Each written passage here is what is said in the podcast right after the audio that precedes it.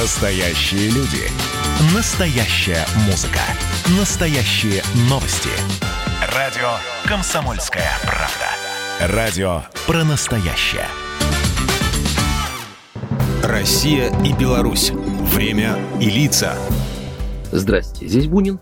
И сегодня я вспоминаю великую дату Великой Отечественной – 28 июля 44 -го.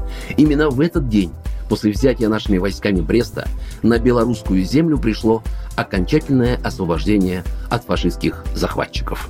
Так уж получилось, что именно этот город на западе Беларуси стал определенным символом противостояния советского народа с немецкими оккупантами.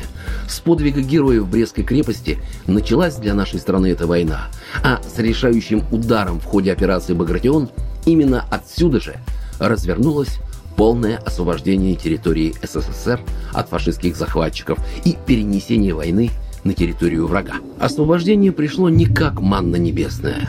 Его метр за метром отвоевывали кровью, буквально выбивая фашистов с занятых позиций. Гитлеровцы создали в районе Бреста мощный, глубоко эшелонированный укрепленный район, насыщенный дотами, дзотами и другими укреплениями долговременной полевой фортификации, связанными между собой ходами сообщения. Это была хорошо организованная оборона, прикрытая минными полями и проволочными заграждениями. Все дороги, ведущие в город северо-востока, были заминированы. В систему обороны были включены и форты Брестской крепости.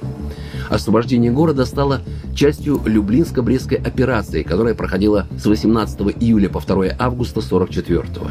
Ее осуществили войска Первого Белорусского под командованием маршала Советского Союза Константина Рокоссовского. Цена освобождения была высока. Села, поселки были абсолютно похожи друг на друга, у всех одна и та же участь. Либо разбомблены, либо сожжены фашистскими факельщиками, сжигающими хаты вместе с людьми. Фашисты, казалось, были ошеломлены яростью, с какой бросались в атаки красноармейцы. Вздымалась земля, разрывы бомб и снарядов сливались в сплошной грохот. Но немецкая армада уперлась в стойкость наших бойцов. Когда наши вошли в Брест, то нашли огромные пепелища. На месте домов торчали почерневшие трубы, как мрачные кресты на огромном кладбище гитлеровцев.